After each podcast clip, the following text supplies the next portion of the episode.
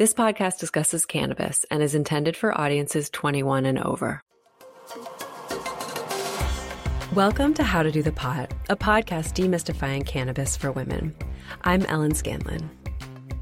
One of the biggest misconceptions about shopping for legal weed is thinking that you need to know a lot about cannabis before you go.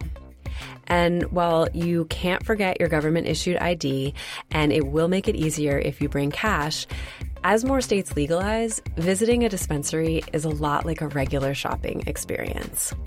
This series is dedicated to providing you with a support system of other women who have been in your shoes.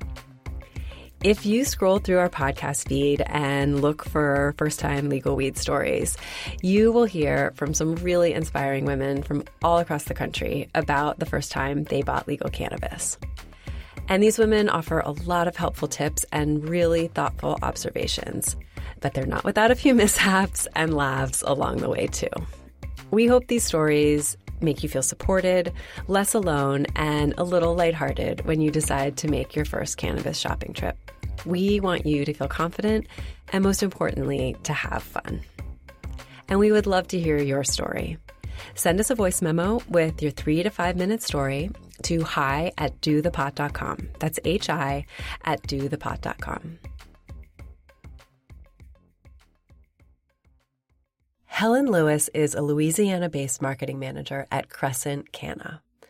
I have been using Crescent Canna's CBD freeze roller with 5,000 milligrams which is a lot, and it is amazing for topical pain.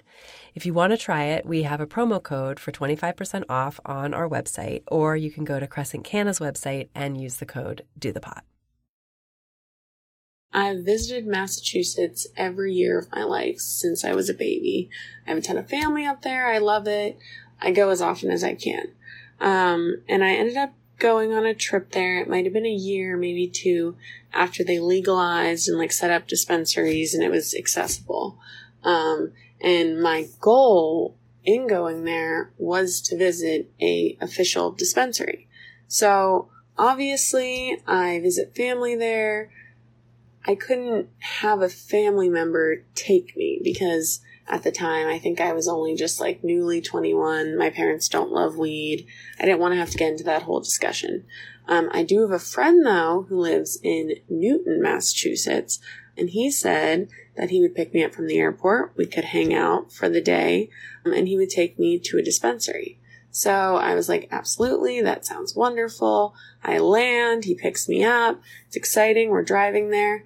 And somehow we got lost on the way to the dispensary.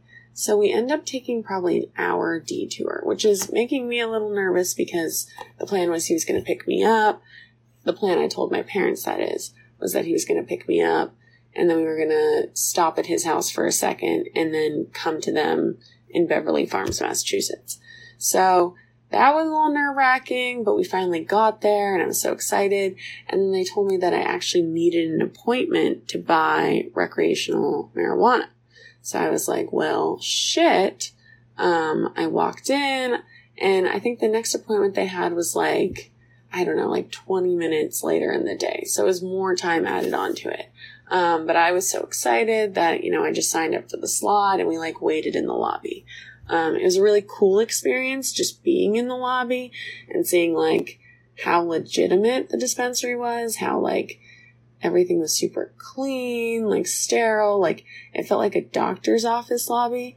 And then basically they end up letting me in the way it looked inside blew me away. I went up to the counter, uh, was excited to order these things I picked out on the website. Unfortunately, I think it was like July 4th weekend, so they were sold out of most things that I wanted. But the bud tender said they did have an indica strain. I'm not normally an indica girl, but she highly recommended it. So I got it and it was cornbread.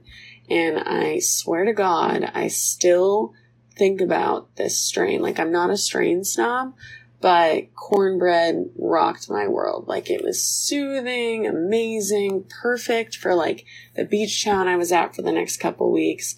Really incredible. Um, so yeah, I got it. Went to the beach house, enjoyed all my goodies. Um, it was stressful because of the time elements, but in a way it still felt like a really positive experience because like legalizing weed was something I had dreamed about.